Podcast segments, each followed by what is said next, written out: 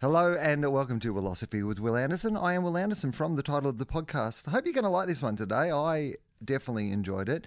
Uh, Ketan Joshi is the name of today's guest, and I only knew Ketan from his Twitter, actually. I love his Twitter at K E T A N, capital J, capital O. Good follow if you're interested in the world, basically. He has uh, a lot of intriguing and interesting and sometimes counterintuitive thoughts about what's going on in the world. He's just written a brand new book about climate change.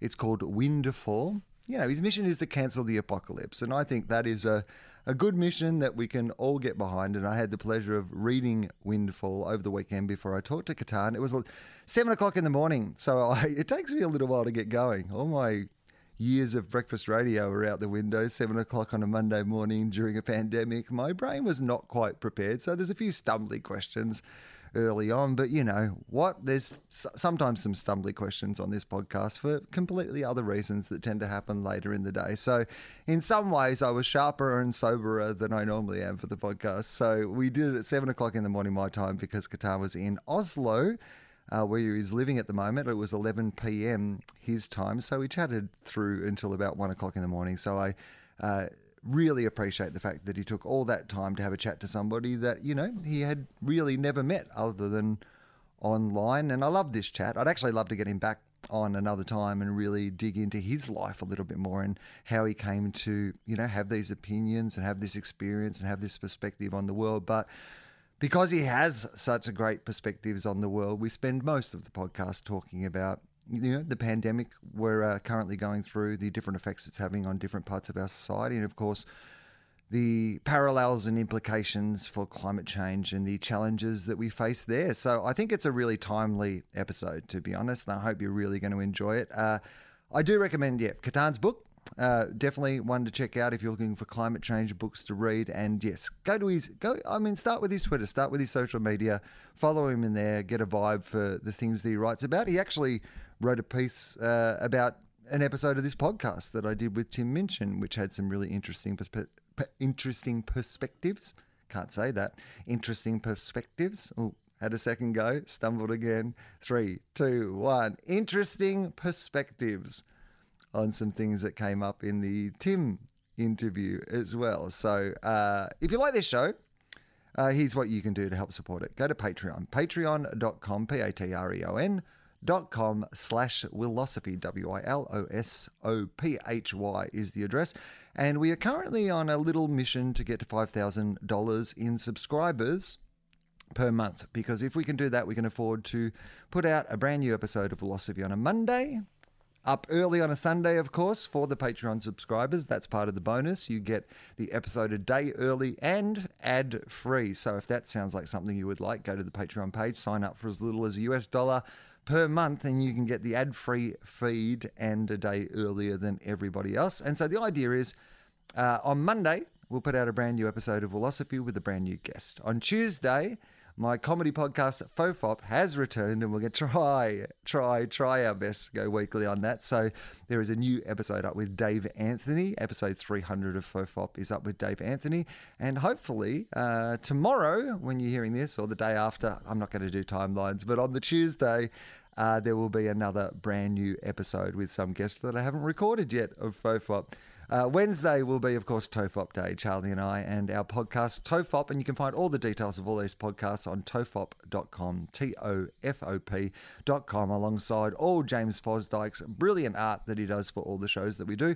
Thursday is our AFL adjacent footy nonsense podcast called Two Guys, One Cup, an AFL podcast. And then on Friday, uh, when we get to the 5,000, we're going to do regular episodes of the catch up editions of Wilosophy, which is what we started obviously when the pandemic hit, which was the idea that oh, I'll find previous guests of the show and I will get back to them and have a second chat or a third chat in some cases, maybe even a fourth chat at some stage about how their world has changed, you know, what else is going on. Um, I'd love to do one with Ketan where we get, you know, a bit more into his background and, uh, you know, how he came to, you know, uh, be the thinker he is, be interested in the areas interested in. Uh, we didn't get as much time as I would have liked in this one, but we really talked for nearly two hours. So we had plenty of time. We just had plenty of maybe more important right now stuff to talk about.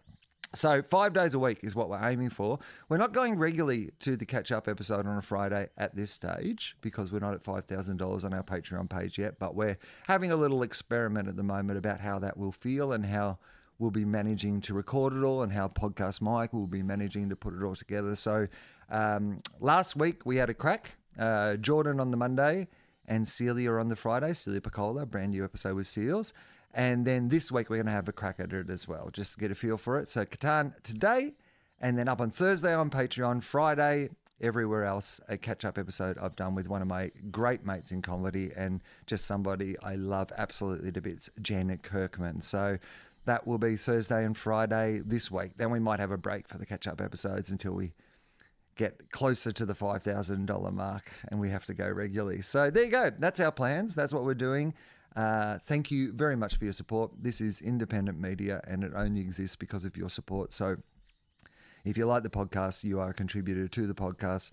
Uh, if you can't contribute to the Patreon page, then um, you know like it on your app that you listen to, or you know, leave a comment, give it a rating, uh, pass it on to a friend. All those things really do make a difference, particularly now as this is you know pretty much my full time job. So uh, at the moment, it's unusual for a full time job in that we're not making any money out of it, but uh, we'd like to. Maybe that's what we'd like to do. So we're trying to put in some aims and ideas and make everything a little bit more professional. We've got a great new website, tofop.com, and we're going to try to do the five day a week release. And we're going to try to, uh, if this is the only thing that we are able to do right now, and it looks to me, you know, who probably won't be able to tour my stand up in the next year, I'm guessing.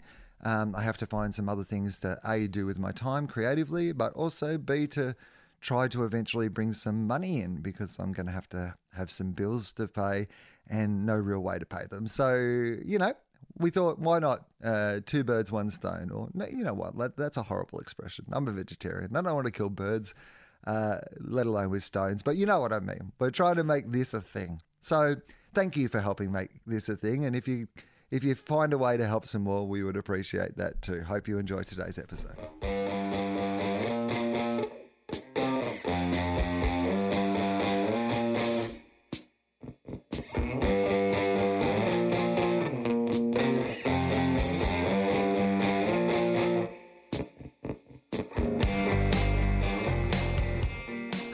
And uh, welcome to Wilosophy with Wil Anderson. I am Wil Anderson from the title of the podcast, and uh, I think this might be the largest time difference between uh, where I'm recording and the guest is recording that I've done on the podcast so far. As far as I can work it out, it's about 7:11 a.m. on a Monday morning, which means it's probably about 11:11 p.m. on a Sunday night where today's guest is. So this is how the podcast starts. I always ask the guests who they are. So let's start with that. Who are you? Hi, I'm Ketan Joshi. Do you need more information? Now, Ketan, you are in Oslo. Well, I, I, mean, over the next 70 minutes, I'll need more information, but we can, you can start with that. That's fine. Uh, you're in Oslo, right? That's right. Yeah. So, what, what takes you to Oslo? How did you end up in Oslo? So, as you can hear from my voice, I'm Australian. Um, but uh, we, uh, my family, mm, we moved to Oslo uh, about this time last year. Uh, my wife works at the University of Oslo, so she's a film academic. She has a postdoctorate, um, and yeah, she got a, a, a, job at the University of Oslo. So so we packed up and we moved to Oslo. Did you know much about Oslo before you went to Oslo? Because it feels like one of those countries that I'm quite, you know, I'm, I'm familiar with what Oslo is. I'm familiar with, like, you know, um, about that. That's about as much as I would say. Yep. It's like yep. I know it exists. I don't know anything else about it. Yeah. So tell me, did you know much? You, you have like you've heard something about it on like a UN diplomacy news story or something like that, and yeah. right. I was pretty much the same boat. Uh, so uh, we googled it and we saw some pictures and we were like, oh yeah, it looks looks pretty nice. Um, but you know, Oslo was not on the list of places that we were like we really want to move there. Uh, there are some other places like Berlin, for instance, that we both uh, love quite a lot. Um, we also love New York quite a lot, for instance. But um, we, you know, Oslo came up and we were like, yeah, it looks good. Um, we we had heard people telling us that it was expensive, uh, and we had heard people telling us that it was cold. um, and it is definitely expensive, and it's not quite as cold as we thought. And what about the language barrier? So, what, what's the kind of English speaking component of the population there, or are you just suddenly in a world where you're not speaking the language? It's both, strangely enough. Uh, so, everyone speaks Norwegian pretty consistently here, uh, but they will switch over to English instantaneously and perfectly. They speak absolutely perfect English here. Almost everybody does. Uh, if they detect that you're struggling with your Norwegian, uh, which is good in that you can get go you can just get your life done without any real problems with with English here. But it's bad in that if you're trying to learn, um, you don't really get to practice because they're just like this guy doesn't know what he's saying. I'm just going to switch to English. Poor little Ketan trying to say things to us. We'll just speak English with you. It's fine. Uh, but well, so your wife's obviously, you know, teaching at a university. I, I, I'm very interested in what the pandemic has meant for Norway. What's it like in Oslo day to day? You know, uh, are you in some sort of lockdown or shutdown? Has there been many cases? Are the universities still open? What's going on? Um, with the universities, it's been really tricky because uh, the the way the year works here is is really uh, it, there's a lot of swings, like ups and downs. So when summer holidays happen, everything shuts down, right? And so that's been from like July through to start of August, uh, which makes it easier in one sense because you're not trying to organize like classes and things like that. Um, but now that classes are coming back, it's really complicated because uh, cases here in Oslo uh, we had our first wave from March through to sort of um, April, May sort of thing, like a lot of other countries did in Europe. But our second wave, there was like a week period where it was trending upwards, and I was watching this. Um, I'm sure we'll get into this, but I'm a bit of a data nerd, so I kind of use that to make myself, to try and make myself feel better, but it almost always makes me feel worse. Uh, and so I was watching the cases. I'm like refreshing the you know the little website that tells you the numbers and I'm watching the cases go up and I'm looking I'm like calculating the differences each day myself.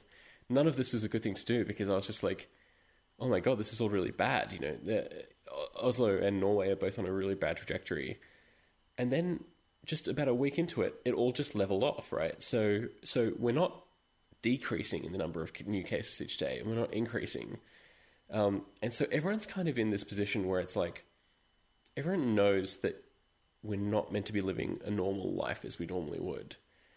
But at the same time, it's not like we're on this nerve wracking trajectory where everyone's kind of seizing up and being like, oh my God, I, I, I feel like we have to be locked inside for as long as possible.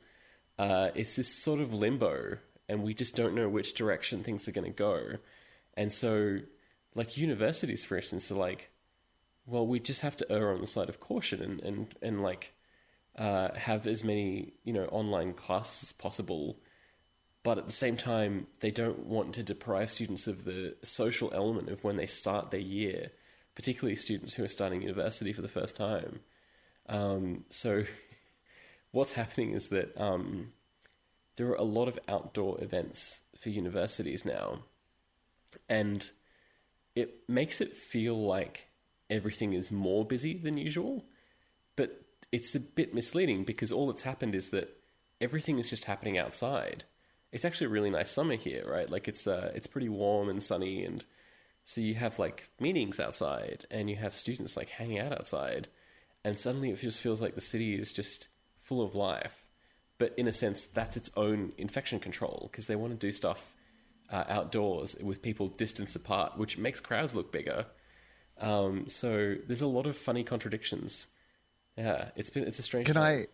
I ask about? And I mean, it's interesting because I, uh, you're in a new place, and you know, not necessarily understanding what everybody's saying all the time. I imagine, and so your observations about the nature of you know the population, you know, of Norway, of Oslo in particular you know, are limited by those things. But I'm going to ask you about them anyway because I don't get a lot of people on who are living in Oslo. So you, you are now my Oslo expert based on the fact that you're the number one person who's spent time in Oslo who's been on this podcast. So you're going to have to have all my questions about it. But I'm interested in the nature of um, uh, I'm interested in the nature of the people. What is it that your observation about the way that they react to a crisis like this is? I couldn't help, of course, uh, compare n- or like Norway Norwegians uh, to Australians, right? Because that's um, something that you do. Habitually. Well, that was what I was hoping to get to. So I'm glad you've gone there.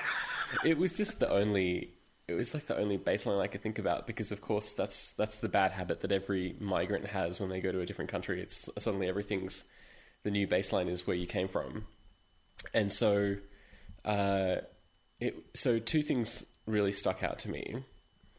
Uh, one was how closely people followed not just the instructions of the government, but the tone and the mood of the government as well. So, um, you know, in, in late February and early March, there was an odd air of dismissiveness about it. Um, uh, I was doing some language classes, like in person language classes. And I remember one teacher that we had, she's like, oh, you know, in, in, class one day, she's like, oh, yeah, you know, we keep hearing about this coronavirus in the news, um, but uh, the flu kills X number of people every year, so it's not really something to be too worried about. She she almost sort of literally was hand waving it away, and I was sitting there. I know it's easy to like retroactively imagine that you were thinking the correct thing when someone wasn't thinking when someone was thinking the wrong thing. but I definitely I was definitely sitting there thinking like I think it might be worse than that. You know, it's not it's not just the common cold. Um, and it was because the government was sort of not really saying a lot about it and not really imposing any sort of regulations either. And so what happened in Norway is everyone who had gone on their skiing holidays to countries like Italy and Austria, um, uh, sorry, not Italy, um, countries like Austria and Sweden and the Swiss Alps and things like that, they all flew back from their holidays in, in early March. And they were the main vector of cases coming into Norway. Of course, cases rose really quickly the government changed. They flipped almost immediately, like overnight. You know, from nothing to um, childcare is closed, uh, schools are closed, universities are closed, workplaces are closed, um, public transport uh, was shut down. I think uh, for like a, a, day or two, but then they they just said don't take public transport. We're, going to leave public transport open and running for people who need it, uh, for essential workers. Um, all events, all uh, like just every single possible gathering of people shut down, and and people really obeyed it. If people freaked out for a day or two, we had our toilet paper has run out of the supermarket moment. But the really interesting thing was that it lasted about two or three days, and then it, that was it. If you remember with Australia, that was like almost months. You know when uh, like people were were um uh ha- like going crazy about trying to get toilet paper. Um, I, I, came up with this idea for you know it would be great if you could have like a toilet paper index uh, that just measures um, sales of toilet paper as a level of like public concern about coronavirus because it seems like a good metric, you know. Um, yeah, I mean, particularly because it's it's in, in the great way that we do measure these sort of metrics, I always love that a lot of the time they don't really make sense or have any correlation to real life. Like mm. toilet paper was the one thing in Australia that we were constantly being guaranteed we're not going to run out of this. We make toilet paper in Australia. The factories are continuing to make it. This is the one thing that you don't need to hoard. There are other things you will not be able to access, but for some reason you are going to hoard this thing that we are going to be able to make widely available for the entire time the pandemic is going on. So, yeah. Um, what were your external observations? Because I'm very interested in I mean, you you've been a keen observer of Australian culture in a whole bunch of ways, you yeah. know, over your you know career, and that's how I came to know you about from your observations, writing about you know Australian politics, Australian culture, you know, um, but you you've obviously been away from it, looking looking back on it. What have your been? What have your observations been about how Australia's handled this current crisis? Yeah, I I've paid close attention to two things because they're just kind of my experience. Um, the first one, obviously, is uh, climate change. How uh, um, the Australian government's attitudes towards fossil fuels has played into how they're framing how they're going to respond to this to this crisis, uh, to the to the COVID nineteen crisis. Uh, and I'm sure we'll get into this a little bit later, but yeah, like they're, they're just like, oh, great, we need we need more gas and fossil fuels. That's going to be our response. it's like that's just completely wild to respond to one public health crisis by making another one worse. Um, but that's sort of expected in a way. One thing that I didn't quite see coming from more of a cultural perspective than a government perspective is how race and racism would play into um, some of the responses to uh, how we feel during a pandemic collectively, um, how Australians feel as a country. Um, and I'll give you a couple of examples. One, one is, of course, the Black Lives Matter protests. Uh, we had it inculcated into us that a gathering of people equals the spread of coronavirus, right? Uh, when I say we, I mean uh, Australian citizens. And so we felt that if people gathered in a crowd in a protest, that would mean that there would be a second wave of coronavirus a- anywhere that those protests occurred.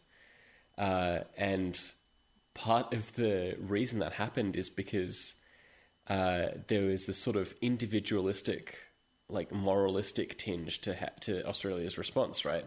Uh, you have to do the right thing, and if you're not doing the right thing, you're killing grandmothers by spreading coronavirus, right? The problem lies with individual behavior, um, and if something goes wrong, it's because people were bad. Um, I'm sure you've heard the phrase like "COVID idiots," you know, being used. Like you see it in social media, you see it in traditional media, um, and so the Black Lives Matter protest came along um, about a month after there were these like anti 5G, anti vaccination protests. If you remember, this happened in May. These these um anti, it was like anti 5G, anti vaccination, anti mask, and a bunch of other all things all smushed together. They were just like, let's all just come together as one protest because they kind of admitted that they're all part of the, roughly the same feeling. Um, and there was not a strong police response to those at all. In fact, the um, uh, politicians and health authorities and police authorities, when asked about it, were just like, "Yeah, we can't really stop them. You know, uh, we don't like it, but we can't really stop them." And then the Black Lives Matter protest came along, um, and they really did try to stop them. Um, they took them to court. They took organizers to court. There was a really strong media campaign against them, which I detailed in a few blog posts. Um, and I think, and I think that comes down to to race and, and racism within um, a bunch of.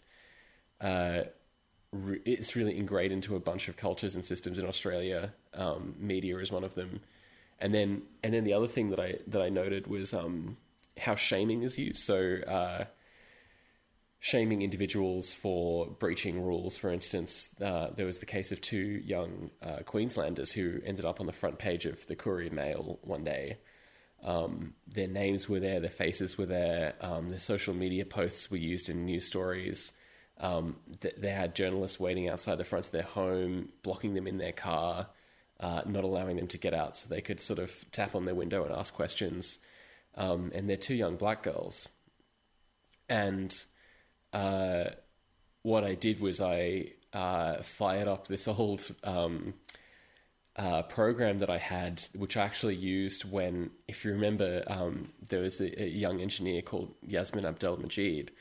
Um, she she had a really wild backlash against her, and I used this sort of um, browser extension thing to collect comments.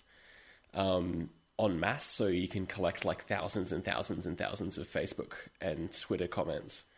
Um, and you then extract, you use this um, word analysis thing to just extract the emotions and the feelings and words people use. Um, and of course, like with these two young girls, the language was like deport them, um, send them back to wherever they came from. Um, and and it was there was a whole bunch of really nasty racist and sexist stuff in there as well, of course as you as you imagine. Um, and I think that really terrified me. I was just like, it's one thing to sort of have this tinge of like, we're angry at BLM protests, but we're not angry at um, we, we, sort of we sort of scoff at these other protests. Um, but then to have it turn into such an individualistic um, life destroying thing um, for a couple of people who made mistakes that many, many other people are making the same mistakes, but they're not getting the same treatment on the front pages. Uh, that actually, that really got to me. Um, I, I, that really just made me unsettled because it, because I think that that should have received way more opposition and way more backlash to it to, than, than it did at the time, particularly within that industry, the media industry. So yeah, uh, there's so much that I'd love to unpack here, and I, I know it's going to be one of those conversations. So we're going to miss stuff along the way because there's about 15 things just in that answer that I would love to talk about more. But uh, let's w- try to work backwards in it, which is firstly that the media absolutely has to take number one responsibility for that because you know, there's a, a, whole bunch of people that that could have been, mm. you know, could have been those girls. There are people, you know, not doing the right thing. We can get to that in a minute as well. You know, the idea of individual responsibility versus, you know, government and societal responsibility in general. But there, but for the grace of, you know, whatever, go a lot of people, right? So for starters, these two aren't two people who've done something in exceptional circumstances. They just happen to have been doing something outside the rules.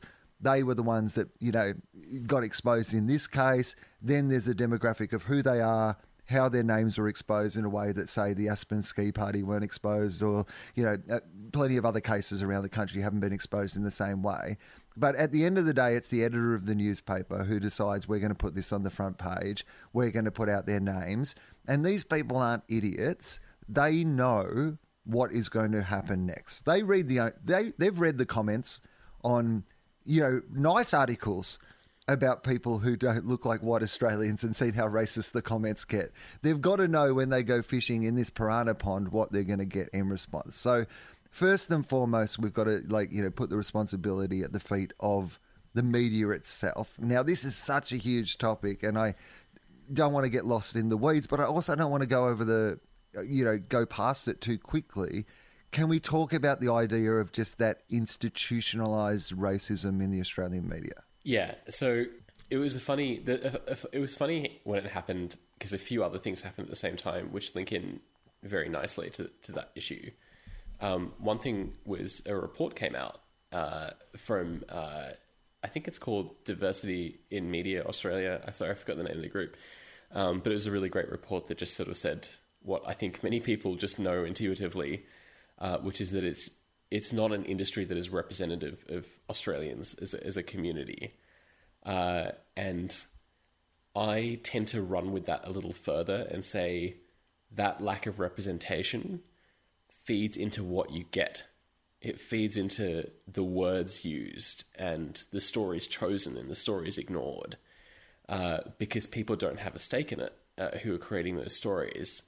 Uh, and it's dangerous territory because the people who are in that industry read that and they're like, Are you calling me racist? Are you saying that I'm like some sort of Donald Trump, uh, Pauline Hanson figure who hates every, like, uh, and it's like, no, no, that's not really, uh, th- that reaction in and of itself becomes a bit of a roadblock because people really don't like being called racist. Um, my God, people just like uh, it really makes it tough to talk about this um, because people hear that and they and they seize up like they're just like I never thought I could ever be close to that category. Uh, and they mean it too. Like it's a genuine sense of anxiety and horror at, at having heard that um, there's, there's they've got a bi- they've got a binary in their head. There's the monsters who are racist who stand on buses and yell abuse at people, and then there's everyone else who's not racist. Um, and the idea that there's a spectrum or that there are systems that you that you sort of end up sucked into, even though you're a good person, you sort of end up helping these systems. Uh, is really it's really tough to empathize with that lack of understanding. But of course, my best experience with it is I'm a man, and I have grown up experiencing the benefits of of that come with that. Um, uh, uh, you know, another example is I'm a I'm a man who grew up in a in a wealthy country. You know, um, I I had a good education. Um, I, I, sort of have this voice that like people hear and they're like, oh, he must he knows what he's talking about. but people who know more than me, um, like one of my relatives, might have like a strong Indian accent, and people hear her talk, speaking, and she's like a thousand times more knowledgeable than I am, but she wouldn't get the same reception that I would because they they they see that oh Ketan's a man and he's got the voice. so you know I, I I've I've I'm not a I'm not a sexist man, but I've but I've benefited in my life from systems that are that are quite misogynistic and sexist, uh, and it's and like I can imagine a time in my life. No, actually, no. There was definitely a time in my life when if somebody had told me what I just said, I would have been like, "Oh, how dare you? You know, I'm not a, I'm I'm one of the good men. That like, how dare you?" Uh, but you've got to step past that and go, "Okay, right. I'm not a. I'm still. A, I'm still probably an okay person, but that doesn't mean I'm not the beneficiary of an unfair system." Um, and it's it's a similar problem with managing that same reaction with race in in Australian media. I think. And I think, you know, in the case of the girls from Queensland, you had, I think, a combination of not only were they women, they were, you know, you know, people, women of colour, mm. and they were also young, which are the three big categories that old media really like to, you know, go after. So it was a bit of a perfect storm in that regard. So I want to go back to the Black Lives Matter protests themselves because they in themselves became politicized. They were a political protest, of course, and a political protest, you know, that started in America, you know, this time around. But, you know, when, when people were marching in Australia, they were marching, you know, I think partly probably, you know, for what was happening in America. And then, you know, uh, having at least an understanding of the terrible, terrible things that are happening in Australia that perhaps a lot of the rest of the time we go,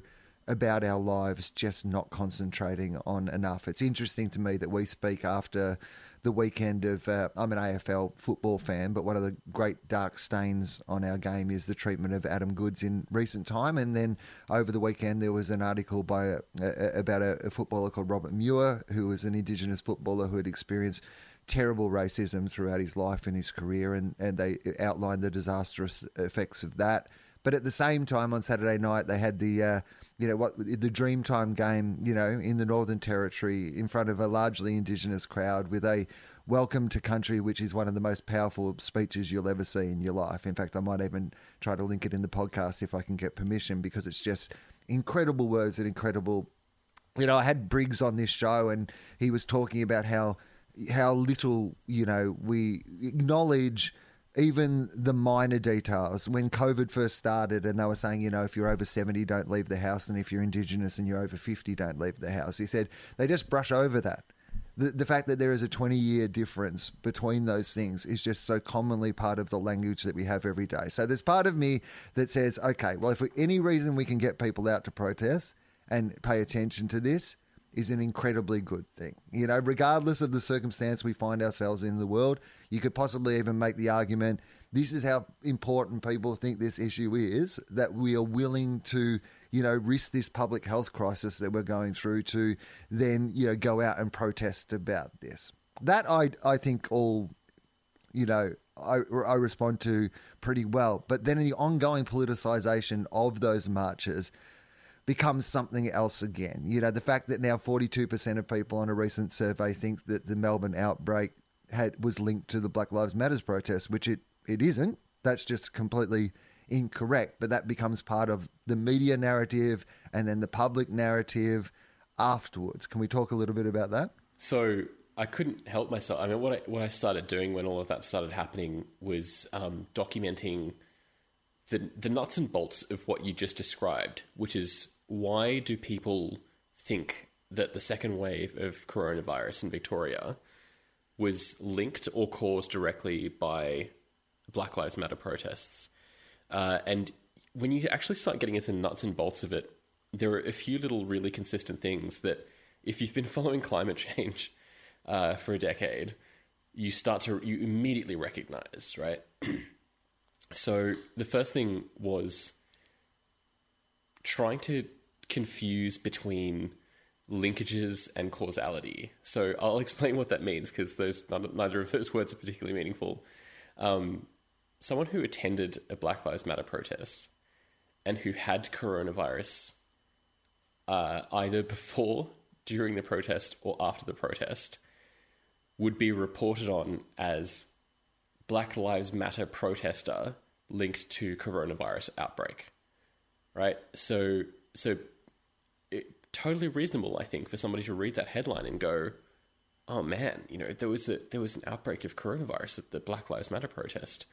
But what the article could be describing is someone who got coronavirus before a protest, went to their workplace, uh, and then went to a protest afterwards wearing a mask, standing two meters apart from people at all times, being outside with no shared ventilation of air, uh, and essentially not transmitting that virus to a single other human being uh, in this large crowd of people chanting loudly.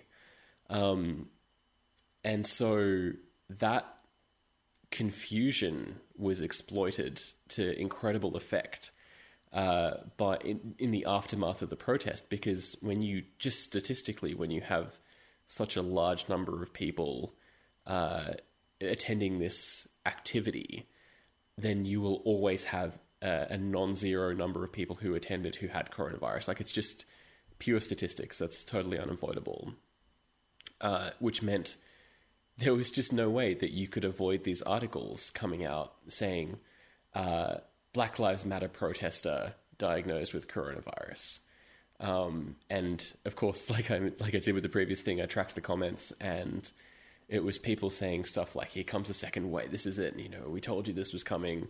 Uh, we told you that the protest was going to cause this."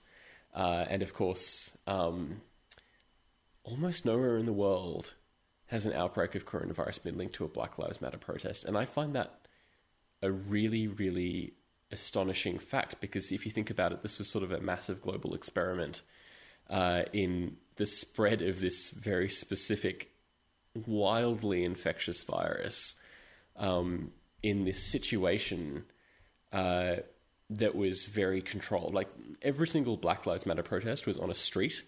Uh, and the majority of them had good infection controls, um, particularly in Australia, where people put effort into like, you know, um, the organisers of the of the one in Victoria um, engaged with Indigenous um, health services and things like that to make sure that they had, uh, you know, all the information on hand. They handed out masks, they handed out hand sanitizer. Um, and what we know now is that you can have a infection controlled protest with a very low chance of the transmission of coronavirus.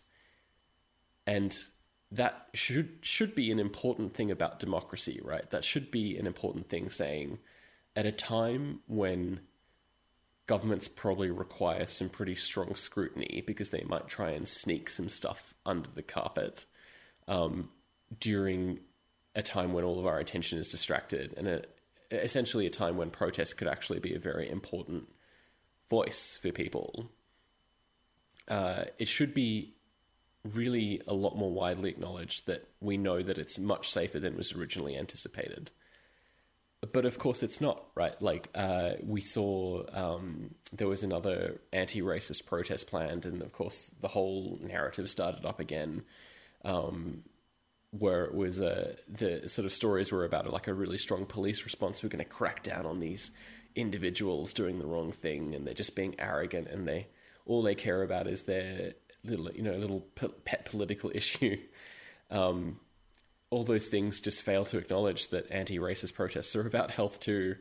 Um, specifically, it was about the the health and safety of, of non-white people in a bunch of different countries who are suffering death, pain, and injury uh, that is totally avoidable. And I mean, why are we fighting coronavirus? We're fighting coronavirus because we want to take away death, pain, and injury that we can avoid, that we that we know how to fight. Um, anti-racist protests uh, arguing precisely the same thing, but they're treated very, very differently. Uh, so, yeah, that's my summary of it. Uh, I think um, uh, I tried so hard, you know, to to yell and scream about it. Many many other people uh, did as well, and I, I, I just worry a lot that I don't think any of it sunk in. Uh, I think that we're going to reach another point. So so there's actually a um, climate marches planned in September, uh, and that's going to be a really similar thing. I think what we're going to see is. Um, the same narrative emerge uh, where it's like you shouldn't even be doing this. Once it happens, we're going to see a whole bunch of things saying coronavirus links to climate change protest. Uh, and then once all of that boils away and we sort of look back on it and we go, oh, okay, well, it didn't really cause a second wave, um, there won't be much of a change in institutions like uh, media and um, authorities like the police in changing their attitudes towards it. Sorry, that's a really dark way of putting it, but um, I just I wish they would change. No, yeah. well, I, I mean it's. I, th- this is the sort of dark commentary I've invited you on the show for, so don't don't worry about it. It's fine. It's, I mean, sure, it's not, you know, a great way for me to start my Monday morning full of optimism, but that's okay. I'll get over it. I knew what I was getting myself into. Um, we're obviously going to talk about climate change a lot, and I, but and there's you know, obviously links between the two. And this final question on the protests and um, COVID, and then we can move on to some other stuff. But it, it, I assume you're probably going to suggest it's linked as well, which is something that you were tweeting about a lot yesterday around, and this is something that I'm fascinated about when it comes to not only our COVID response, but I think more importantly, our response to climate change, which is the levels of individual responsibility versus you know what we can actually achieve as individuals versus what governments and institutions can achieve. Yeah, yeah, it's a it's a funny one. It's funny describing all the little squabbles and fights that happen in the climate action community to people who aren't in that community because they're just like, I didn't think that you guys argued about stuff like.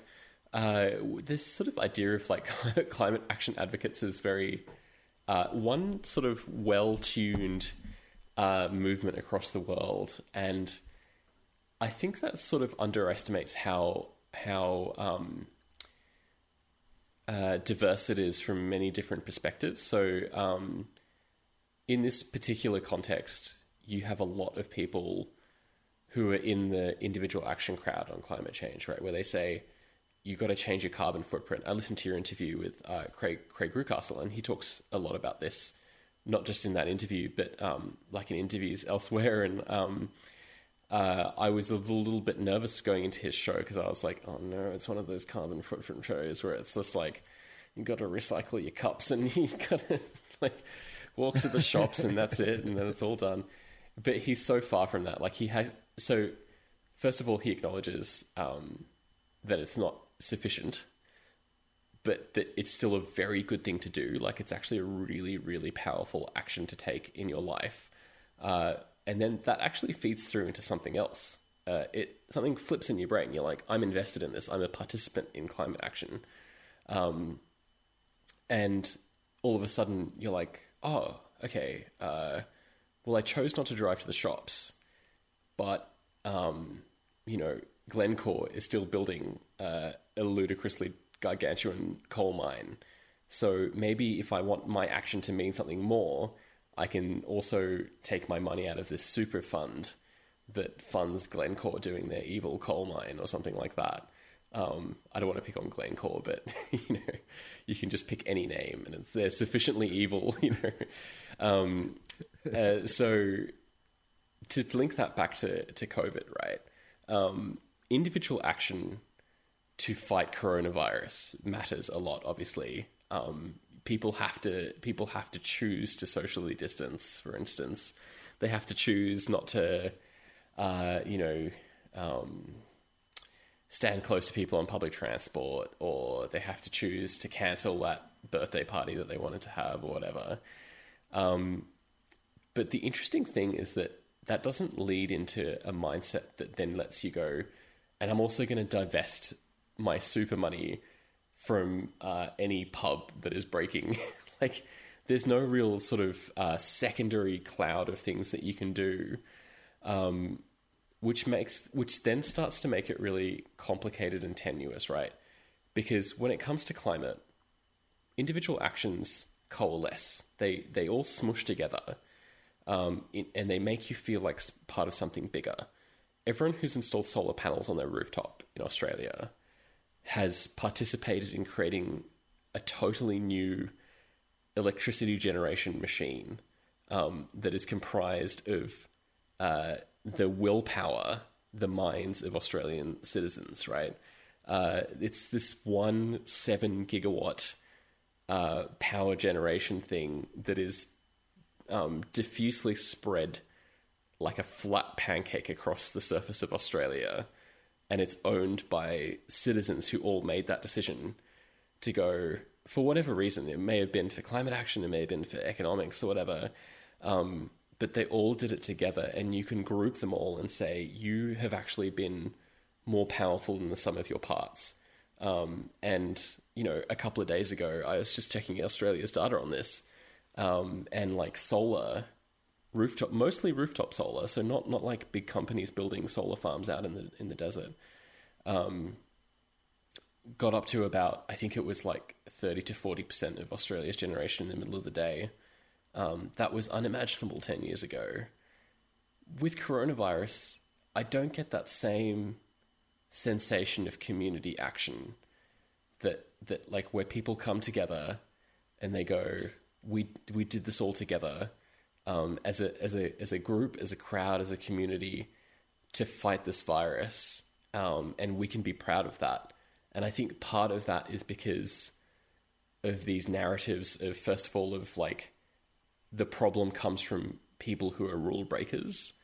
Um, and the second part comes from it, I think, an excessive police response that, um, just to give you another example of the difference between Australia and Norway, um, when the restriction came online here, there was no restriction on being outside. So you could you could just walk out into the middle of a park and sit in the middle of a field and lie on the ground and stare at the sky. Um, and that was actually a really healthy, important thing to do. Um, you know, we we were at home. Uh, our, our, kid was not in childcare. She's um, one and a bit. She's one and um, one point seven now, um, and we, we, use decimal points for our kids' ages because you know that's what nerds do. Because you're a data nerd, yeah. Um, and so, this whole thing about individual responsibility when it comes to coronavirus, I think is actually starting to go a little bit wrong. Um, I think that I think that you've got to sort of take a a community driven approach from the outset for it to be to have this really sustainable long um, infection control behavior change that sinks into people it really gets baked into them so that you don't have this like swinging up and down between like oh we've got total freedom. Oh no we've got total lockdown. I hate this. Oh no we've got total freedom. Um, i think that you need to have a strong community response. That was the idea with sweden. So they said we're not going to impose like we're not going to use like laws to impose strong lockdown. We're going to let people decide to change their behavior, and they strongly encouraged it. Um, it didn't work in Sweden because mm. uh, they had this huge upswing in in deaths. Um, a lot of really, it's so tragic looking at their looking at the at what happened there. Um, so I just add that in as a bit of a caveat because you, it's a bit of a spectrum. Initially, you need to have really strong, because um, for sudden change, you need to have laws. Um, you need to have uh, consequences for doing the wrong thing. But for really long term change, you need to have community driven approaches. Um, climate change is, of course, long term change. Uh, so that's now when we're sort of in the thick of it. You know, like how many months are we into this thing? Like, um, and we there might be a vaccine. Um, if there is a vaccine, there's still another year to go before it's um, approved and manufactured and being sent around the world. And then on top of that, there's probably more time for it to actually become effective. It's still long term. we still need to think about how this change happens in a way that is just baked into our souls and we're just like we we like it just comes automatically. We do it because we are driven to it. We're motivated by it, um, not because we're worried about the consequences uh, of doing the wrong thing. Um, and it and it just links back into another difference between Norway and Australia. Um, Norway has had really good employment support, so um, for companies to pay people, um, even if they're not coming into work because they're quarantining due to coronavirus, for instance, um, and also really good leave um, leave management tools, essentially. So uh, when the lockdowns happened, some people could work from home, some people couldn't. Uh, some people tacitly could work from home, but probably shouldn't have been because they had like, you know, they had kids or they had other responsibilities. Um, and so there was really good support, which meant no one was really compelled to play around the edges and be like, well, I've got a bit of a cough, but you know, I'm not going to get tested because if I get tested, that means I can't go into work for two days and I'm on a zero hour contract and I'm going to lose money. Um, and I worry a little bit that Australia has not um, has not done particularly well.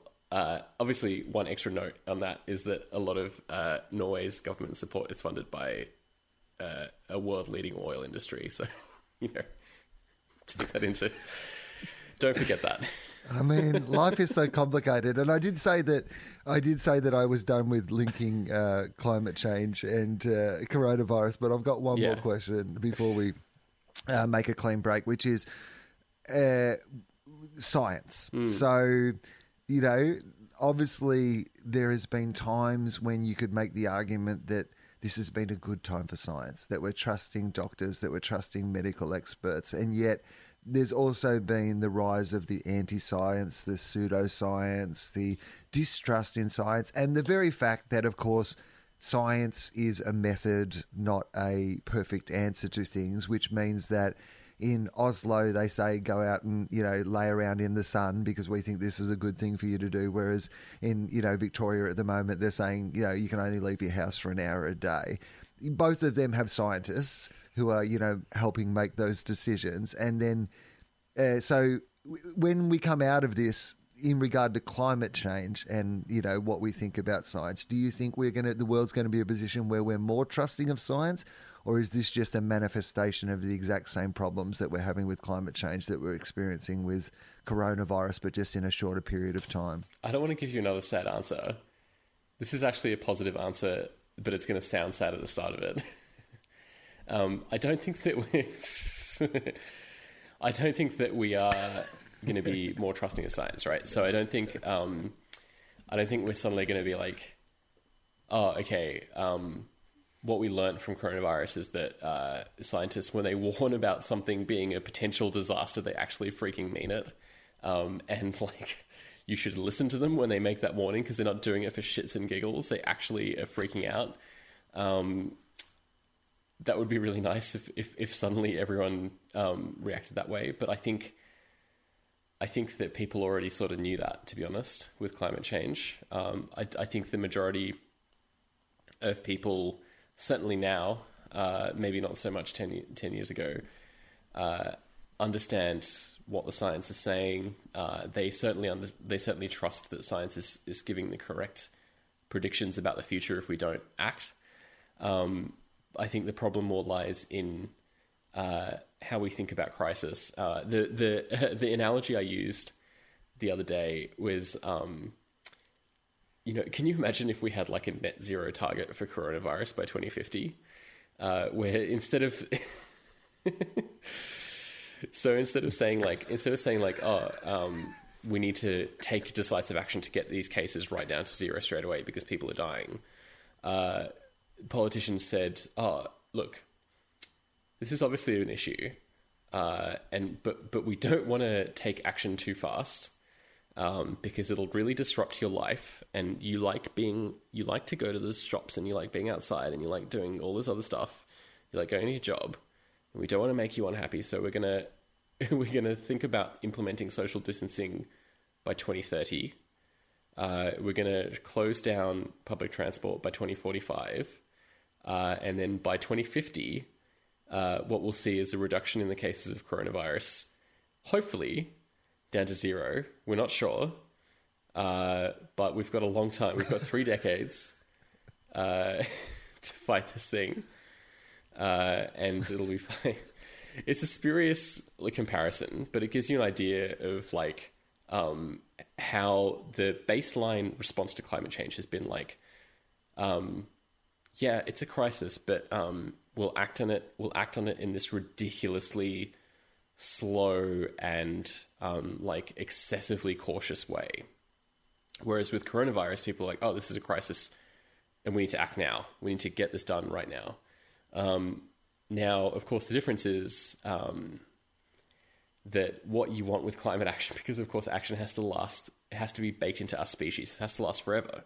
Things that we do on climate change have to become fundamental to humanity for the rest of our existence as a species. If they're not, then we'll just create the same problem again.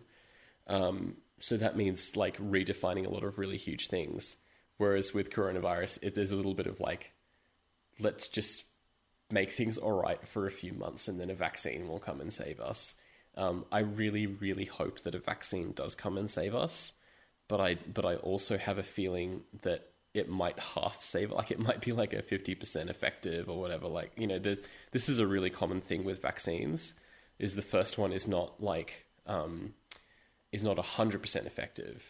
Um, you just have you have the first one that's 50% and then they improve it you know like technology it improves over time. Uh, so yeah basically um, i think that uh, the relationship with science won't change very much i think that we i think that we really uh, i think the relationship with crisis will change um, so well let's talk so we're gonna you've written a book that's um, all about yeah. uh, you know climate change, and I want to get to that in a minute. But um, this this show, you know, at least the conceit of this show is that I ask people if they have a life philosophy of some kind. So I want to ask you that and get a little bit of a sense of you know who you are and why this you know issue has is mm. important to you has become important to you why you wanted to sit down and write a book about it. So tell me, firstly, do you have a life philosophy of some kind? Yeah, I do. It changes a lot. Uh, like, it's generally whatever I'm thinking the most about at a particular point in time. Um, if you'd asked me that same question like 10 years ago, I would have said something like, oh, it's, I love science and I love, you know, I love evidence and, and rationality and logic. Um, I still love all of those things quite a lot. Um, I think that they're very good tools for doing um, useful things that help people live better lives. Um, but they're not my philosophy anymore. Um, they're not like the centerpiece of, of why I do what I do. Um, at the moment, the thing that I think the most about is is the ability to change the future. Um, and so, if you think about it, you know, you're, you're always standing at a fork in the road. Um, you're always standing at a at a pivot point between one particular future or another. and I'll give you an example of what I mean by this. Uh, I'm not sure if you watch this show. Um, I didn't see it get a lot of um, response or coverage, but it's called Devs. Have you heard of it? No. So it's made by a guy called Alex Garland. He he uh, made this movie called Annihilation. If you if you remember that, it was on Netflix. You, yeah. Yeah. Um, it's did he do the beach as well, Alex Garland? Yeah, possibly. No, I don't know. Yeah, possibly. Um, anyway, it's a science fiction show um, on HBO. Yeah. And um, I don't want to provide many spoilers, but basically this the um, this is revealed in the first episode, so it's not really a spoiler, basically. But uh, it's a show in which a big evil tech company in San Francisco um, comes up with a quantum computer that can calculate um, the relationship between atoms on a, on a subatomic level, um, basically, which means you can get like an accurate video essentially of history just by looking at the deterministic relationship between um, atoms. Sorry to to lay this on you on a Monday morning. but um, no, no. Oh, this, oh, this is much better than the impending destruction of the world that we started with, and we're sure to get back to. I'm so link it back for this brief moment. I'm happy with this. okay, so the idea is everything's deterministic, right? An atom can only influence another atom in a specific way, and if you learn that relationship, then you can go, okay, well, we can then calculate with a powerful enough computer um, footage of uh, Jesus being crucified on the cross, right? Um, but if you think about it, you can do that backwards in time, but you can also then do that forwards in time, uh, which means you can you can predict one minute in the future, the atoms in my body are going to interact in certain in a certain way that I'm going to say the word potato in exactly one minute, and because it's deterministic, there's nothing else that I could ever say. Um, like it's just there's uh, the calculations say that that's what I'm going to do, um, and the laws of the universe determine that there is absolutely nothing else that I could do. Um, we're on rails is the language is the word that it's got. It's got um, it's got the guy with the moustache from um, Parks and Rec. Um, what's his name? Uh, Oh, he loves whiskey. Um, the comedian. Bacon. Yeah. Um, yeah. uh, for, He's, Ron his Swanson. character's name's Ron Swanson on on, on that show, but uh, his real name is Nick something. Yeah, he- I should he's, know that He's in he's in this show as like this um, kooky CEO. Nick Offerman. That's the guy. And I, it was hard to take him seriously in the show. 'cause I'm just like, yeah, but it's a great show. I actually, I actually really highly recommend it. It's very, it's very beautiful. But in the show, there's this tension between that philosophy, which is that we are on tracks, right? The things that we do are essentially unrelated to the future because there is no decision that you could make today, right now, that would change the path of the future. Uh, and the other uh, philosophy is that you actually do make decisions uh, on a quantum level. You you actually make decisions. You decide between you know um, picking up this bottle of water or dropping it onto the ground in the next two seconds, right? Um, and what happens when you do that is a parallel universe is created. Uh, so, uh, you know, I'm watching the show and I'm like, this is great sci-fi concept, blah blah blah. And I did some reading on it, and parallel universes are not that weird a, a, a sci-fi concept, right? Like it's a it's actually a pretty well respected theory within um, theoretical physics, uh, saying that essentially um, there are different universes where different outcomes happen. Uh, you're in one universe, you don't know which universe you're in. Um, copies of you are created when you make decisions, uh, and what that means is that you actually have choice um, things are deterministic. Historically, things could only have gone one way, but in the future, you don't know which bubble, universe bubble, that you end up inside, right? Um, and so, what I realized when I was watching this show is that this is how people talk about climate change. They talk about a good future or a bad future. Um, I think the original title of the book was something along the lines of like "Good Future" or something like that.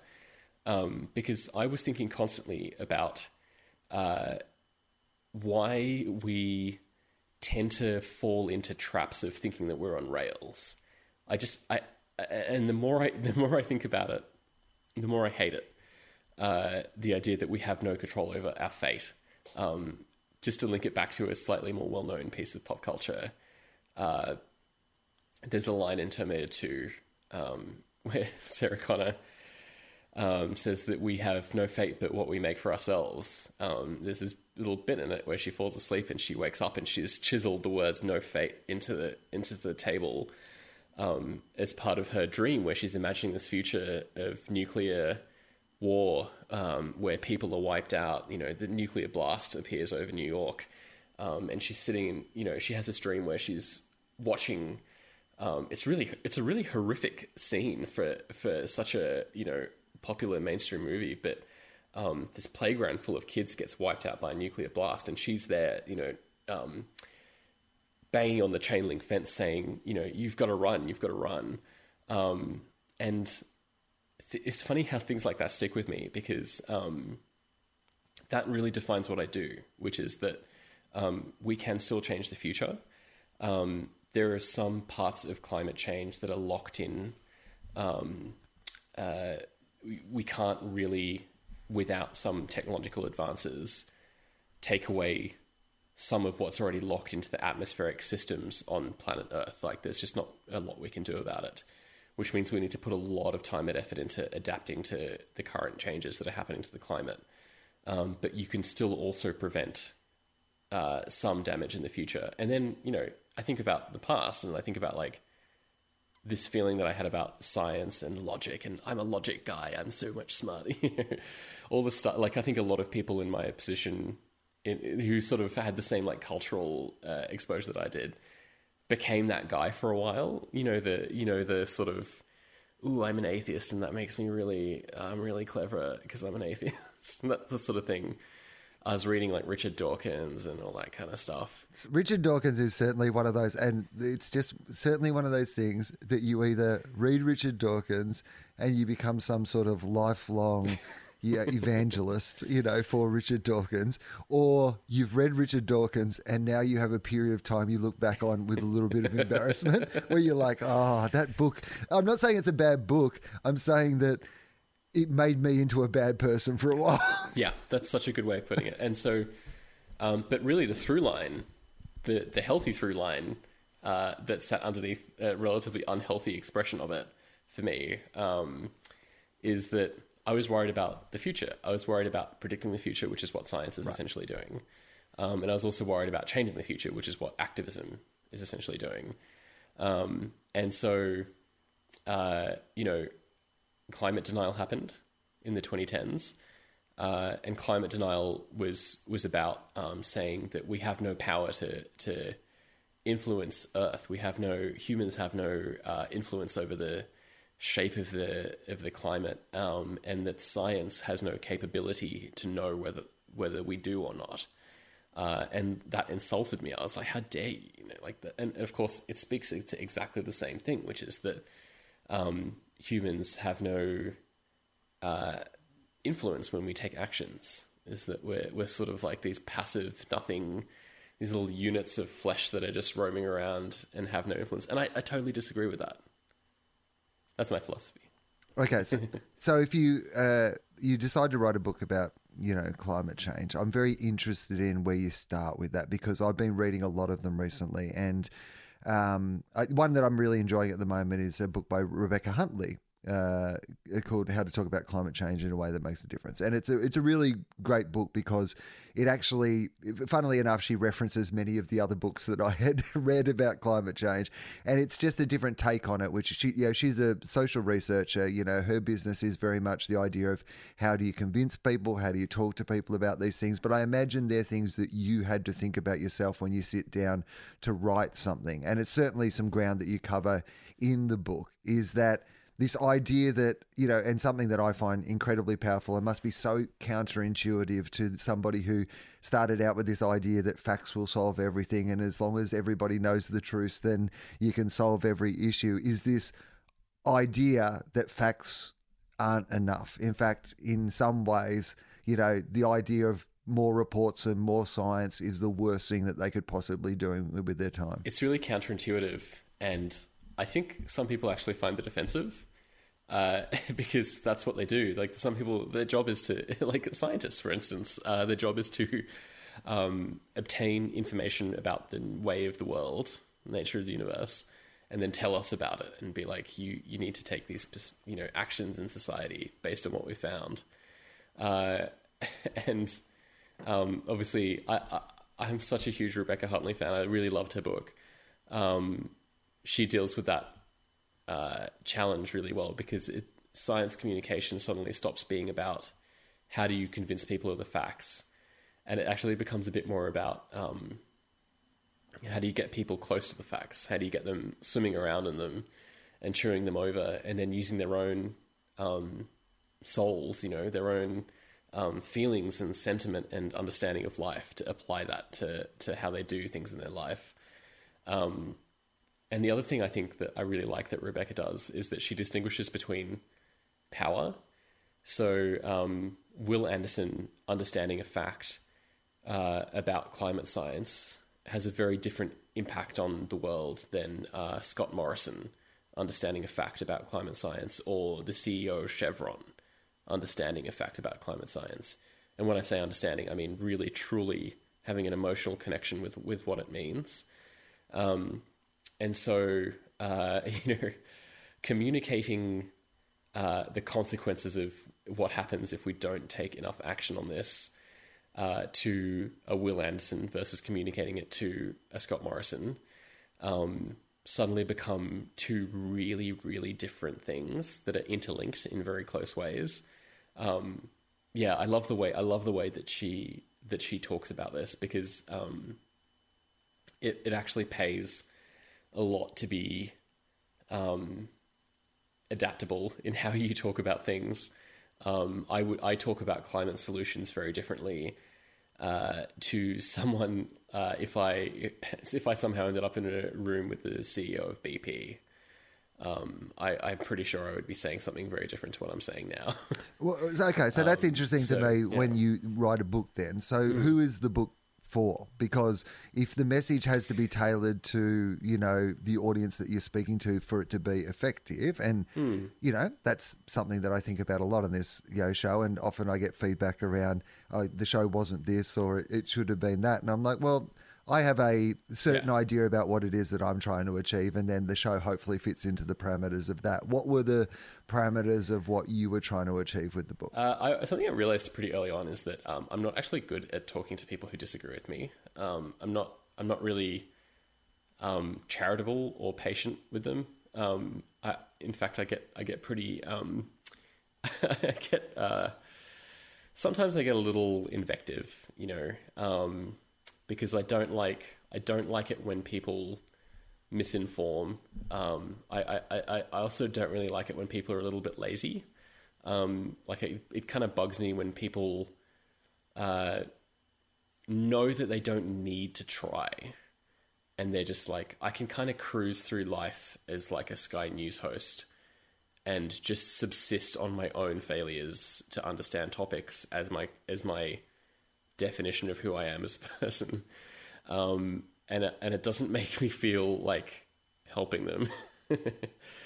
um, what I'm actually a lot better at doing, um, and t- Twitter definitely made me realize this, is that is that I can talk to people who kind of already tacitly agree with me, but help equip them with an understanding of the details of why they're right about the particular view that they hold. Um, and so, what I'm sure that you've seen this in pretty enormous quantities, given your profile on social media. But sometimes people agree with things that are both correct, but they're agreeing with it for a reason. They came there because they vote a certain way, or they grew up in a family with certain views. Um, and suddenly, as communicators, we're faced with like to make a decision between like, do we just kind of lie back and soak that up? Like, oh, fantastic, you know, these people all love renewable energy um, because they vote for a party that also likes renewable energy. So that's fine, you know, it's okay. Let it, let let that happen. Let it so, wash over you. I don't think that that's actually a responsible thing to do. Um, I think that you need to put some effort into talking to them and saying thank you for liking this particular thing. Um, as someone with a background in like the data of renewable energy, I actually want to help you understand that you can use your energy to make this particular thing better.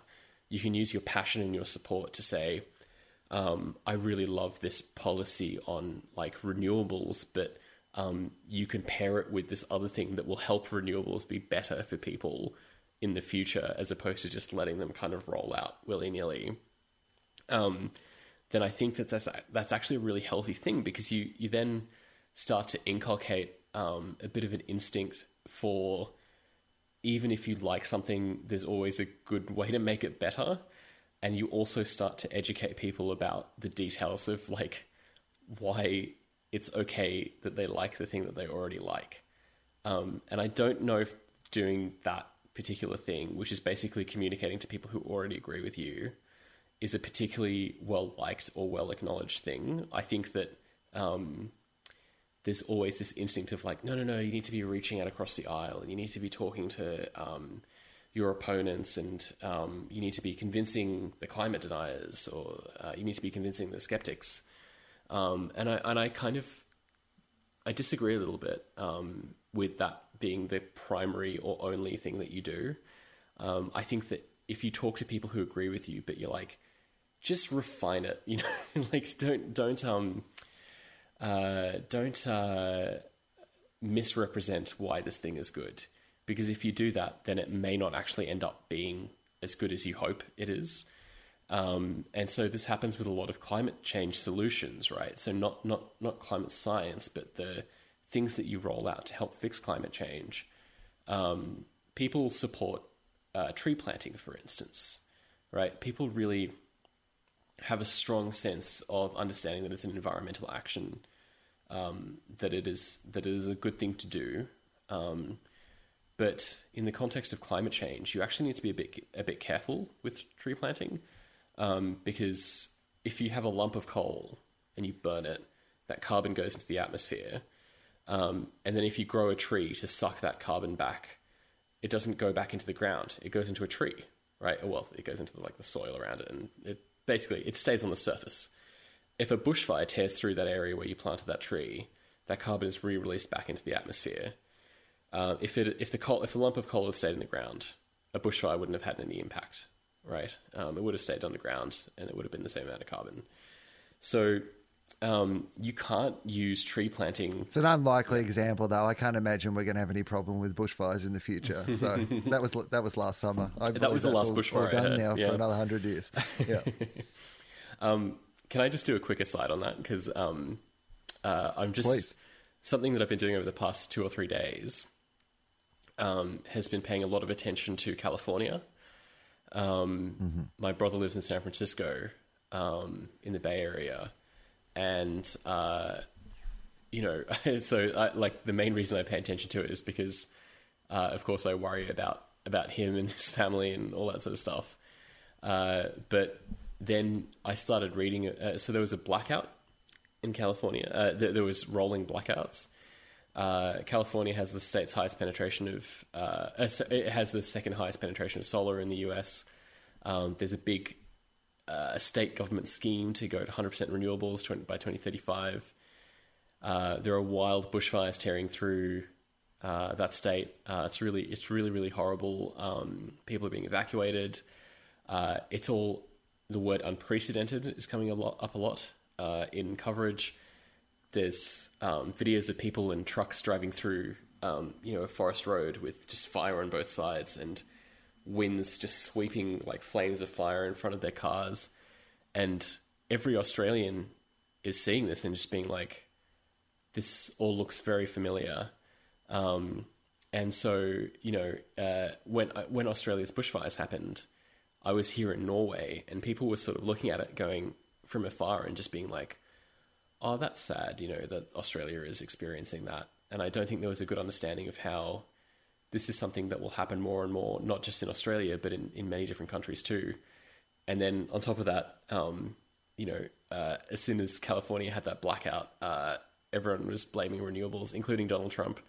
Uh, he's just like, oh yeah, you know, of course, uh, of course, the rollout of renewables there uh, has caused this blackout, and you know, you'll, you'll remember that bit in the book uh, where uh, there was a blackout in South Australia, and everyone blamed renewables, and yeah, it's just it's so frustrating to see that stuff happening over and over again uh, around the world. But yeah, uh, sorry, what was I talking about? Yeah, bushfires. So, um, I've completely forgotten. trees, planting Trees, trees. yeah, yeah. So I, Yeah. I'll take you back. I will take you back to something because Mm. I, I think it's a really fascinating idea, which is the value of speaking to those who vaguely already agree with what you're saying. Because I actually think this is an incredibly underexplored area, and really, to be honest, is the is if there is a philosophy behind why I started this show, it probably was that philosophy because you know, and it's the reason I'll never have Sam Newman or you know Andrew Bolt or Pete Evans on the show. It isn't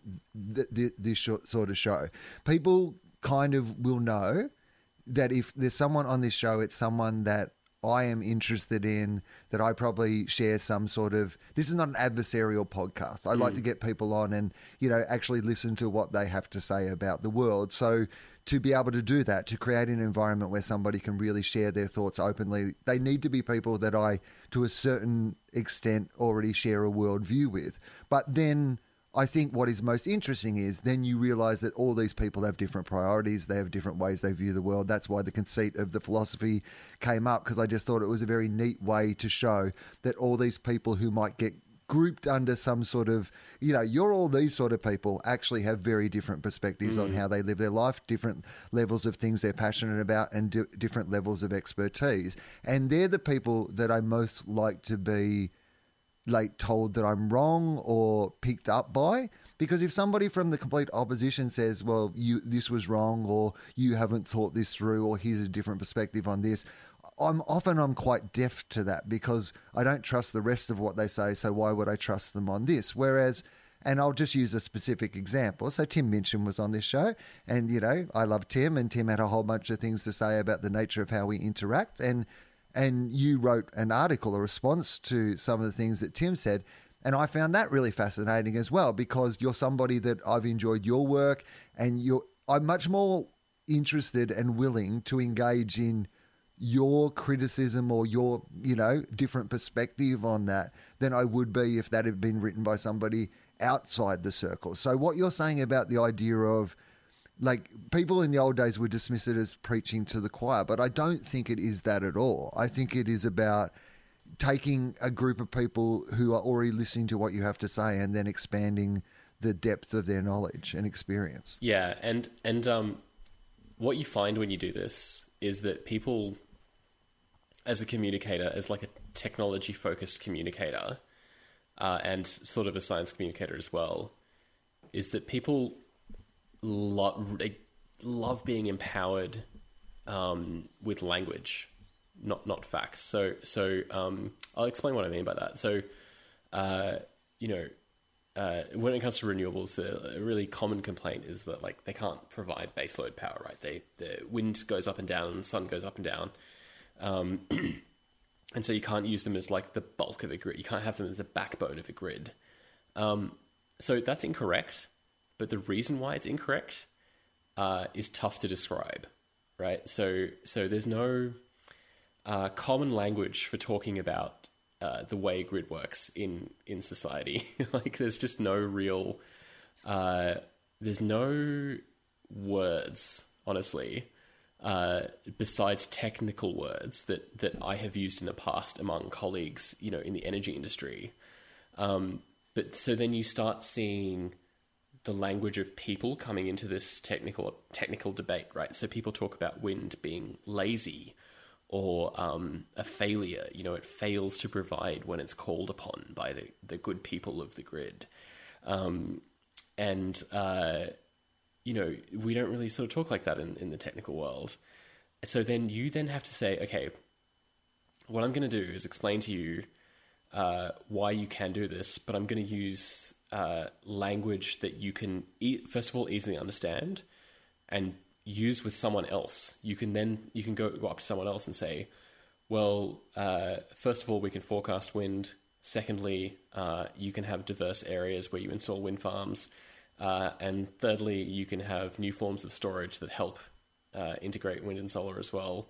Um, it's a really tricky thing to do, but people don't want the facts; they want the language. They want the they want the words to use to describe these things. Right? The the facts the facts are really good.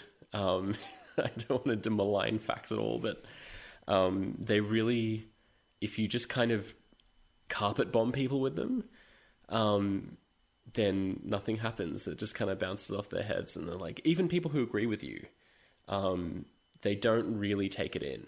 You need to you need to weave it into into language. Um, so yeah, that's that's kind of why I do what I do. But it's like, um, uh, I think it works. You know, I think um, I think many people do this, but no one but no one wants to admit admit it because they're just like there's like you said there's this cultural stigma against it uh, so okay how do you write about a topic like climate change and obviously you know you start with a whole bunch of facts and the truth is that you know the facts aren't particularly pleasant reading at the moment as you already mentioned you know some of some of the damage the considerable amount of the damage is already done you know there is more damage to come, but some of it is already done, and we're going to see the manifest. We're already seeing some of the manifestations of that, and we're going to continue to see manifestations of this. One of the things that I've got in the habit of saying, and I've got to get out of the habit of saying, is that you know what the COVID pandemic is practice. You know, if anyone thinks this is the worst thing we're going to go through in the next 10 or 20 years, then, well, I hope it is. I hope this is the worst thing that we go through, but I can't imagine that it is. I imagine you know, our response to this is only practice for what our response is going to have to be for the, you know, increasingly extreme effects of, you know, climate change on our planet. So I have gone through a period of, you know, really kind of climate anxiety, and I've certainly gone through a period of, you know, doomism, as you know, you, you, you cover both of those things in the book, and I recognized a little bit of me, you know, at different points in my life, you know, being that. How how did you avoid, you know, getting stuck in those places? The place where you're just overwhelmed by once you know these facts, you're overwhelmed by the anxiety of the situation we're in, or even that idea of well, we can't do anything about it. Yeah, I had a metaphor in the book that I had to cut out because it was it was a completely ridiculous metaphor, but I like it. Um, well, this is the right is... place for it. Give it to the, the Wilosophy podcast. We love a ridiculous metaphor. the reason I took it out is because there's a much easier way of saying what I'm about to say, which is that there are a lot of easy wins, um, but I don't think we've processed what it means to be in the situation that we're in. So, okay, uh, like you say, there's already a lot baked in to our, our planet, um, and there is no technological out for this. There's uh, we are just going to have to sit in our spots, and we're going to get hit in the face by these changes. Uh, and the changes that are already baked in are bad. Um, they're they're not. Um, they're not like going to manifest equitably either. They will they will they will hit people in developing countries um, they will hit people who are already hit hard um, the hardest, and that sucks. Let's really uh, we'll have to dedicate most of our, our time and effort to protecting those people who are so vulnerable to these um, first stage impacts of climate change. Uh, and so that freaks me out a lot. Uh, and, and the reason it freaks me out is because I have a bit of doomism in me as well, but purely in the sense that um, I don't think that humanity currently has the social structures in place to make our response to those disasters uh, something that focuses on equity. So, so um, you know, uh, the example that um, I used in the book, but it also got cut out because it's a relatively short book uh, with Hurricane Katrina. Um, you know, a disaster related to climate change uh, and of course hit hit black communities in America so hard, um, and then faced really horrible inequalities in the response to the disaster as well.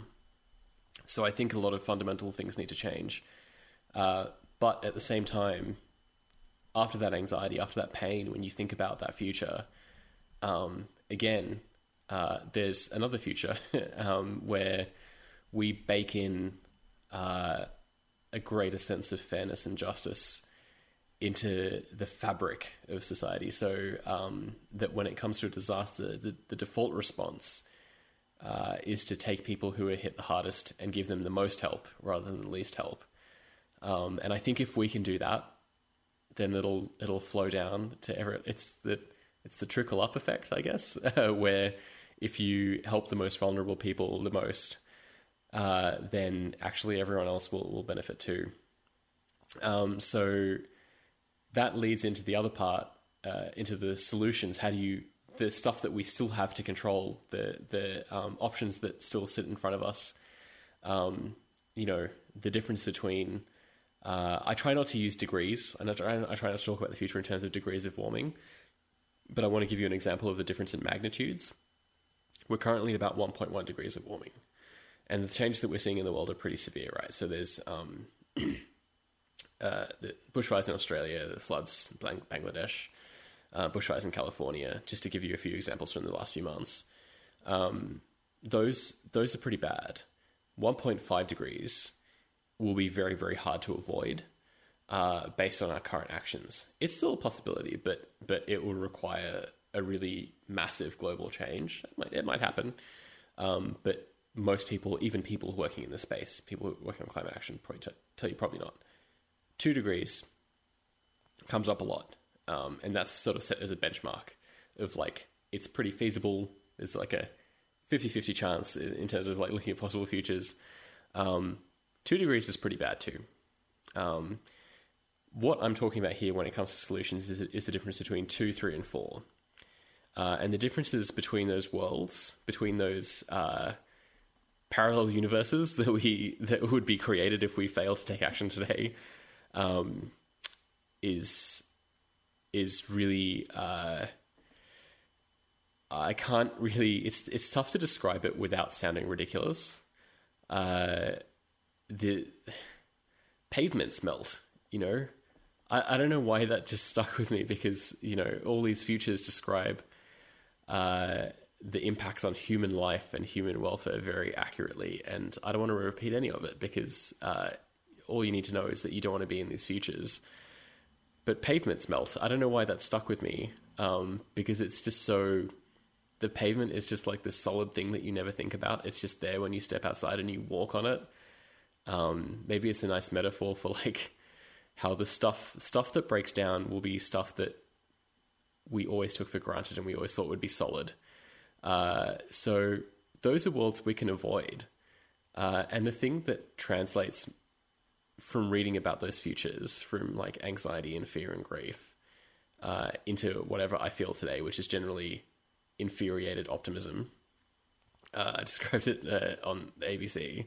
Um, is is the way that all these potential actions that I outline in the book, they have been denied for ludicrous reasons, right? Like they weren't, we didn't fail to act on climate change in Australia from the 1990s because of some like uh, huge, massive, like baked in thing in Australia, right? Like uh, it wasn't like we couldn't have done anything no matter how hard everyone tried.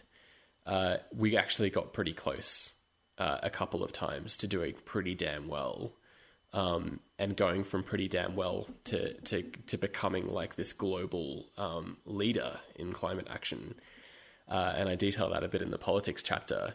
Um, and so the fact that we've gotten close and the fact that we keep failing for um, reasons that are just a little bit silly um, is actually something that strangely gives me hope um, because it shouldn't be hard to break that twig. You know, it's not like a, uh, it's not like something is is blocking us that is like this uh, huge thing that we can't deal with. We're being blocked by something tiny. Uh, we're being blocked by something that is we've been led to believe uh, is really threatening. And so uh, the example I use in the book of this is uh, there's this narrative that emerged of uh, if we take action on climate change, the Australian economy will be destroyed. Uh, and it's a lie. Uh, if we take action on climate change um, purely from an economic perspective, and I don't think we should talk about things purely from an economic perspective, but if if you want to play in that space, things would be better every single piece of modeling, uh, research, like um, all these reports from people who hate climate change, people who love climate change, every single one spits out this result, which is just that if you make a healthier society with upgraded technology that is more diversely owned by more people, things are better.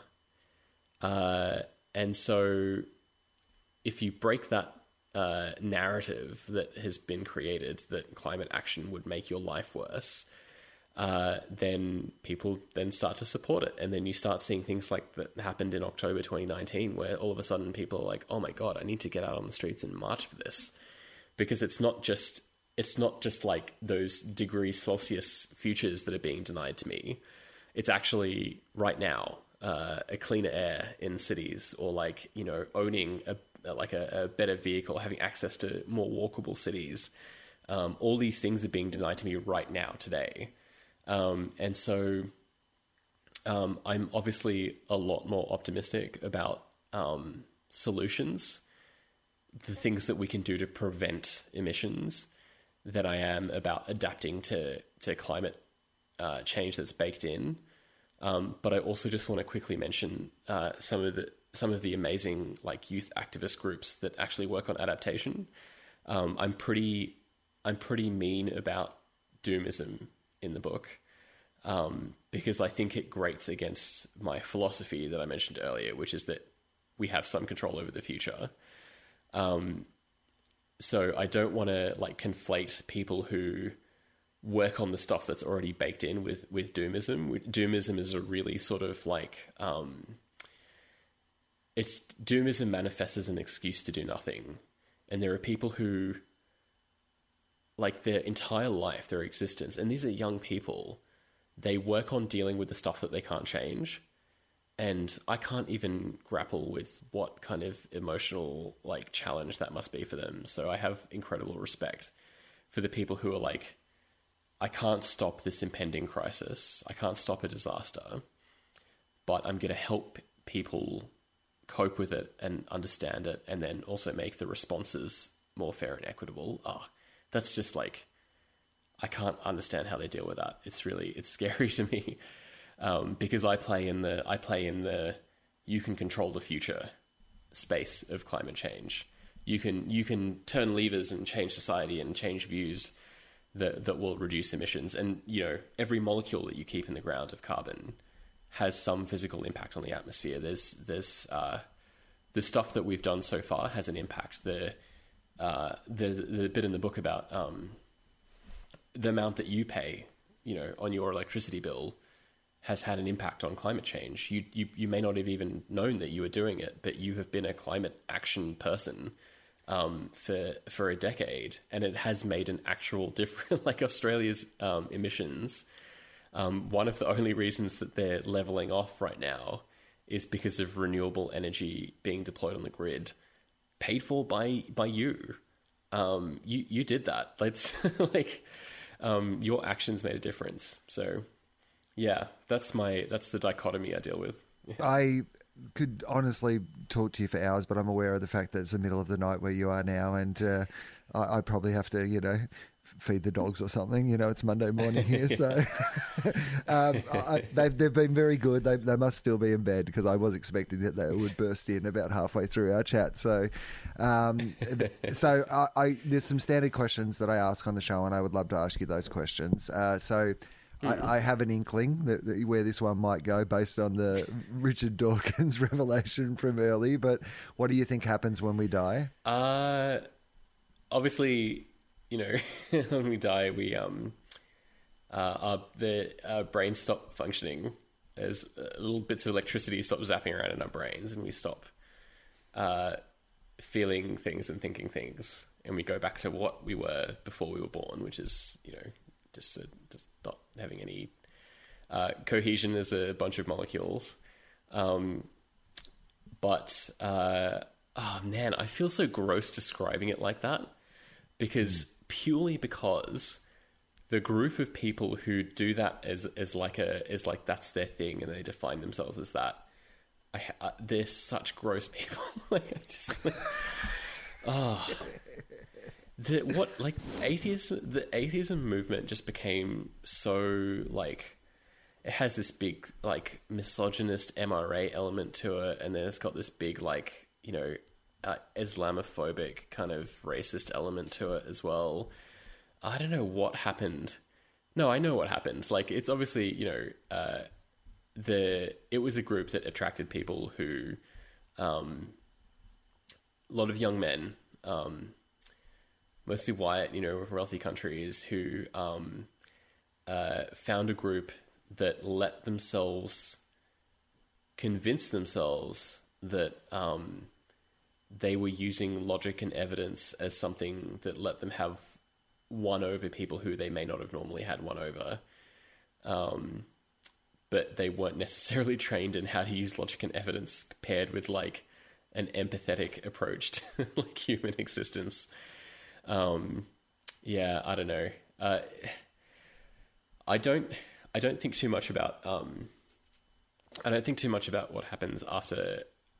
I actually never really used to think about it too much, um, and it never really used to make me feel too nervous because um, I'm I'm 34 now, um, and I still feel like I'm pretty young, and there's a lot to do in my life. Um, so uh, that's okay from a personal perspective. But one thing, the one thing that used to bother me is I didn't like knowing that there would be a time when I wouldn't know the news. Uh, like, do you know what I mean? So, so I would suddenly one day stop existing, and I would stop getting updates on the trajectory of our species. uh, every day, and then I, I felt a bit of like, oh, I'm going to miss out on that. I'm going to miss out on the news. It's, it, uh, Which it's is interesting to me you to- say that because I've like I was raised on news. I, I was a journalist for a little bit. You know, well, I did a journalism degree and barely worked in journalism, but um, but you know. I have a journalism qualification, and I used to, um, you know, read five newspapers a day, you know, every morning. And I worked in the Canberra Press Gallery for a while. And you know, you become. I grew up in an age where you know the internet started to happen, and the idea of like that constant updating of the 24 hour news cycle and Twitter and all these sort of things. You know, for somebody who loved the news as much as I love the news, it became this constant engagement in the news. But I don't know what it has been. I think some of it has just been a conscious uncoupling, you know, that I've been trying to Yeah. do with the news, which is that some of this news isn't for me. Like trying to just go, I don't need to be across all the news. Like there are just sometimes it's more important to know what's going on in my own house than it is to know what's going on in the rest of the world. And how do you, as someone who I imagine loves, you know, as you've just said, loves being engaged in the news, how do you balance the level of engagement you have in that outside world versus the level of engagement you have in your actual day to day substantial life? I do a similar thing. I, I, I just I just box it into. It took a lot of effort to box it in, um, because it was like boxing in this like cloud, this like buzzing cloud that was always above my head, um, and then to actively decide to say, I'm not going to let that buzz around my head hundred percent of the time. I'm just going to have little designated time blocks where I open it up and then it releases this um, you know, the, the wasps of the news it's just sort of like seeing me in my face repeatedly, and then putting each wasp back in the box and saying, "Okay, that's the news for the day." Um, that took a lot of effort. I mean, I, I have a kid now, you know, and she and she um, the experience of um, being around her is just so incredible and rich and just totally unmissable. I before I had a kid, I was like, oh, I wonder if I'm going to be tempted to like play with my phone or like look at the news or read Twitter or listen to a podcast when I have a baby and I'm trying to look after the baby. And I don't know, maybe I just got lucky and had like a really, you know, social and friendly and excellent and funny kid. But um, I never, I ne- I'm never tempted to open the wasp box when I'm like around. I want to. I don't want to sit there and doom scroll through Twitter when um, I'm around her.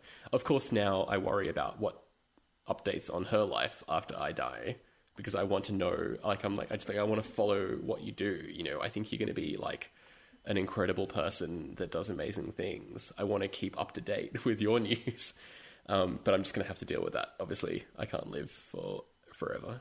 Do you have a uh, parenting uh, philosophy? Is there something that you think is really important, you know, as a parent that you've already, you know, decided this is something that I really think is important? Uh, I guess in line with a lot of my other philosophies, it's it's more about being like anti other stuff than it is about being like pro my own philosophy. Like there's some stuff that I see that I'm just a bit like, um, I can't believe um, that uh, that people get sucked into these ideas. I think if I were to summarize it in one simple go, it's basically don't let your own fears govern your decisions. So like, um, and I and I'm I'm filled with fears. You know, just I'm such a uh, you know my kid will just be like, you know, jumping from one rock to another rock, uh, and I'm standing there watching it, and in my mind I'm just like, ooh, that's uh, that's uh, she's like if she slips, it's it'll be like a wet rock or something. Um, and then of course you start having that moment in your head where you're like, no, no, no, I don't want to be a helicopter parent. You know, I don't want to. I don't want to just like hover above her. She needs to. If she slips and falls, whatever. You know, like we'll take her to a hospital if it's something bad. But it's probably not going to be something bad. Um, and, and so that's a real struggle. But that's the overarching thing is that like if I'm worried about her physical safety or I'm worried about her being exposed to an idea that I don't think she can't handle, um, only use that like uh, sparingly that that instinct or that or that fear. Um, it's a tough it's a tough thing to do. I'm not not designed to be not fearful. Uh, two more questions. By the way, uh, I'll do the proper plug at the start, but um, uh, I highly recommend people follow you online. The new book is called Windfall. Is it out already? Can people get it already? You you sent me a copy, which I appreciate very much. But uh, is it available for purchase now? Uh, the technical release date is the 1st of September, but uh, people seem to have bought quite a few copies. Um, so I think that a few booksellers have done a sneaky and made it available, but I'm totally fine with that. So uh, if you're in Australia, um, it's pretty likely that you'll be able to find a copy now. Well, if you're in Australia, um, you'll basically be hearing this on the day that it's officially released. So Oh, cool. that's good timing. There we go. Look at that. Didn't actually do that on purpose, but that feels like I'm much more professional at organising this podcast than I actually am. Uh, so, two two final questions. One is if you could have any skill in the world, any skill, you don't have to learn it. You don't have to have your ten thousand hours. You just magic wand style. You can suddenly have that skill. What skill would you like to have? I, I should probably say something work related, but I don't want to. I, the one thing No, this is personal indulgence. This Yeah, is okay. purely personal indulgence. I want to, I want to, I want to be able to play piano and sing like, um, like a trillion Nick Caves, you know, times that that compressed into a single. Like, do you know what I mean? Like, just just piano and just voice. I want to be able to to to like create like a hurricane storm of a song and play it, you know, in that way, um, and have a song that you could write that could just be the most like mind blowing, emotionally intense, um, dramatic, like uh, performance um, that you can imagine. I play some piano and I do some singing from like you know when I did high school. I never wanted to like study, and of course, I was very good at finding distractions. And I found this old piano that we had, um, this like electronic keyboard, um, and I would so that would be my not studying thing is I would I would learn how to play songs on piano. But like many people, like you just sort of you stop practicing and you stop doing it. Um, so and of course you get older and you also get less good at learning new things as you get older. Um, and I would love to be able to just correct that and go, okay, uh, that's it. I'm gonna I'm gonna become uh, a really wildly dramatic um, piano performer. Um, I don't know why I love that instrument so much. Um, it just sounds like thunder when you play it. Like it just sounds like this incredible like. Uh, it sounds like a fundamental weather system is changing when when you play it. I don't know. It probably links in with climate change somehow. Uh, and final question: I have a time machine. You can go to any point in the future or the past. It's a round trip, and you don't have to do something on behalf of humanity. That's the you don't have to go back and kill baby Hitler or any of those sort of things. this is purely for your own indulgence.